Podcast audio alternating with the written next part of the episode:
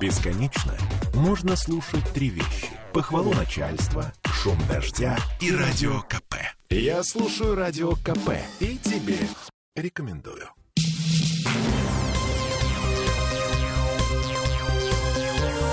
Темы дня.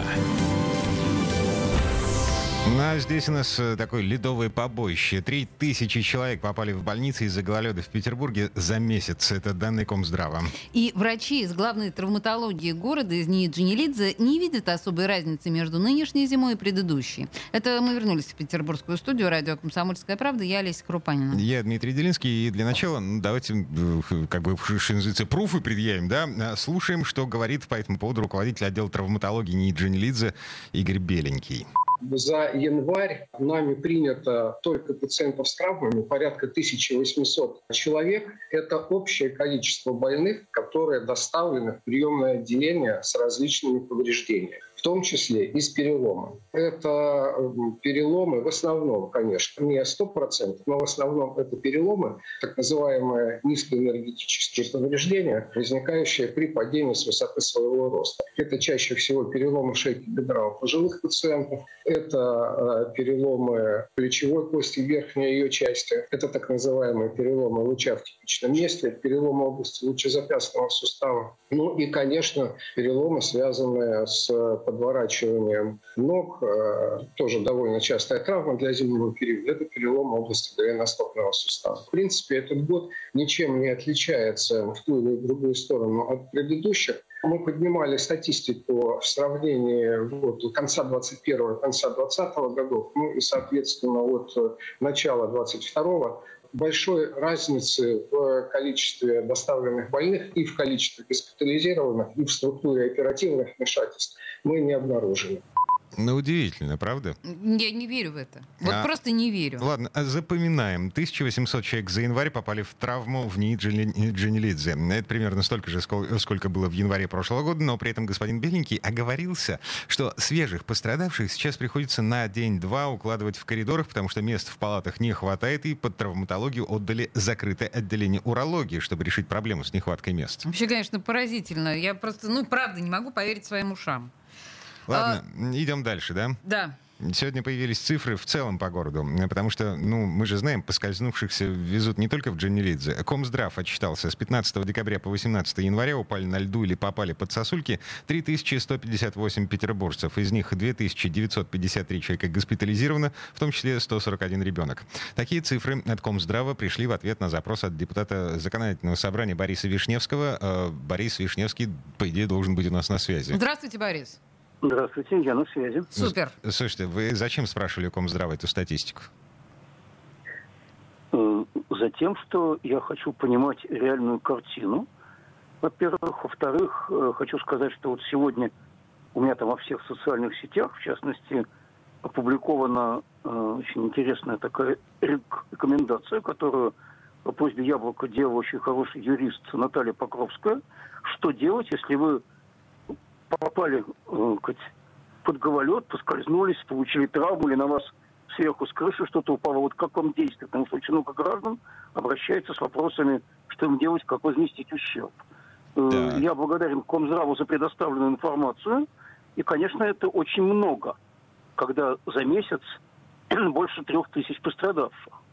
Вот я могу вам сказать, что, например, э, три года назад, когда я направлял аналогичный запрос в Комитет по здравоохранению, тогда за период с 1 января по 13 марта пострадало около 4 тысяч человек.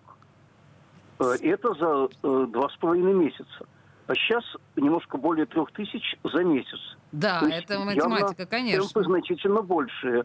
Есть еще одна цифра. Это э, журналисты приводили э, вот уже в этом году что э, Елизаветинская больница приняла значит, э, с 1 декабря по 19 января где-то около 1200 человек, пострадавших на льду. А за такой же период в прошлом году у них было вдвое меньше ситуации 636. Ну, я, я думаю, что эта статистика примерно такая же и в остальных ситуациях. То есть в этом году вдвое больше, чем э, в прошлом. И, видимо, уже ощутимо больше даже, чем 2019, когда была примерно такая же снежно-ледовая катастрофа. Вообще ужасные цифры, если честно. Так, слушайте, а по поводу инструкции, э, что делать? Ну вот, э, да, вот эти 3100 человек, которые официально, значит, зарегистрированы как пострадавшие от гололеда, они имеют право на компенсацию от...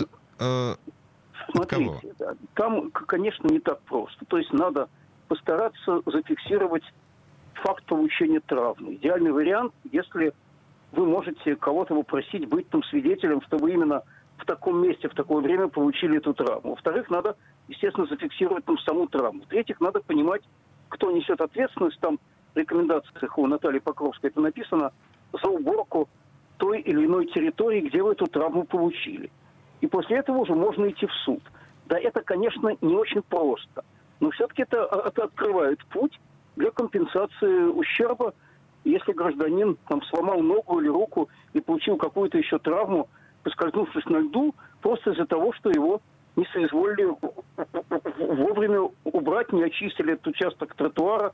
Я же сам там хожу по городу, я же вижу, что по многим местам до сих пор еще невозможно пройти без альпинистской обуви, без кошек – Кошки, кстати, кошки сейчас это один из самых популярных товаров на Авито. Это не, это не альпинистские кошки. Ну, это, такие. Да. Это другое немножко. Да, это да, цепи, да, да. такие специальные, да, которые да. на ботинки одеваются. Слушайте... Знаете, это, это печально на самом деле. Посмотрите. Мы, Вы... Там мы живем на 60-й параллели. Угу. Но наши соседи, там, там, там Хельсинки, Таллин, Стокгольм, в тех же климатических условиях, ничего я не слышал о том, что что-то подобное было там. Там почему-то все очищается и нет такого количества травм. Угу. Так, э, приговариваем. Значит, э, во-первых, нужно найти свидетелей, э, нужно найти записи, в идеале, записи с камер видеонаблюдения, собрать все договоры, чеки на платные медицинские услуги, все рецепты на лекарства и эм, вот со всеми этими документами, значит, Суд. выяснив ну, предварительно... Ну, значит, вот смотрите, я, я, я могу даже процитировать. То есть нужно, естественно, вызвать скорую на место происшествия по возможности взять контакты свидетелей, которые это подтвердят. Значит, дальше надо выяснить, кто виноват, то есть кто отвечает за уборку этой территории. Потом, естественно, там собрать э, все документы на то, что вы понесли расходы, там договоры, чеки на платную медицинскую помощь, на лекарства, э, по возможности оформить больничный лист, чтобы взыскать компенсацию за потерю способности. После этого надо писать претензию виновнику происшествия, заказным письмом с уведомлением и предложить ему добровольно компенсировать вам ущерб.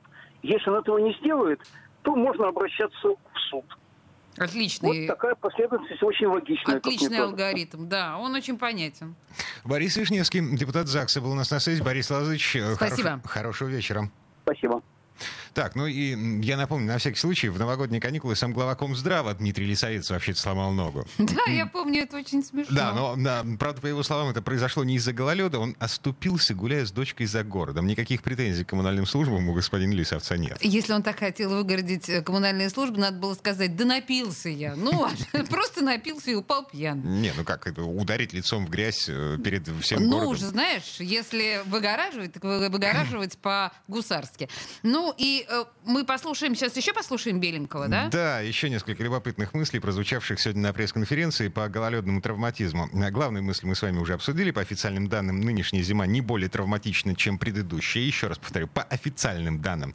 А вот что еще заявил начальник отдела травматологии Ниджа Нелидзе Игорь Беленький. Безусловно, мы все привыкли пенять на коммунальные службы, но надо признать, что зимой всегда идет снег, и очень часто бывает гололед. И принципиально вероятность получения трав э, возрастает. Собственно, мы вот э, с этим сталкиваемся.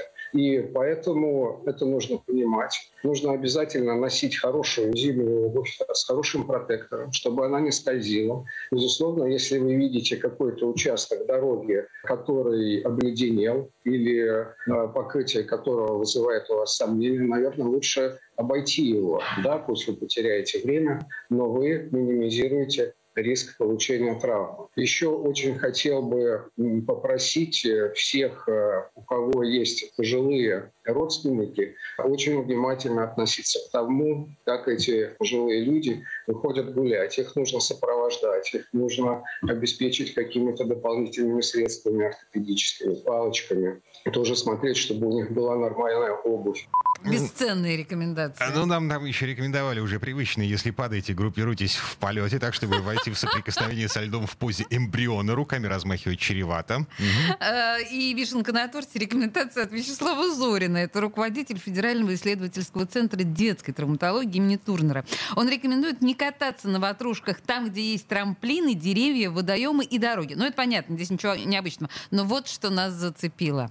Еще один момент хотел э, сказать про чисто детские, наверное, повреждения в э, холодный период. Это примораживание, э, допустим, ну, слизистых, в частности, языка, такие детские травмы, да, когда дети прикасаются к металлическим предметам в холодный период времени года и происходит такое примораживание. Ни в коем случае нельзя ребенка пытаться отодрать от этой металлоконструкции, да. Нужно постараться найти где-то, может быть, теплую воду, да, и обеспечить такое вот а, отмораживание да, с э, тем, чтобы нанести наименьшее повреждение э, в той зоне контакта с холодным предметом. Я что-то отстал от жизни. А что, современные дети все еще лижут дверные ручки на морозе? Я вот хотела сказать, да, что проходят века, столетия, а дети продолжают лизать железо на морозе. Я не могу объяснить этот феномен, но ты же лизал?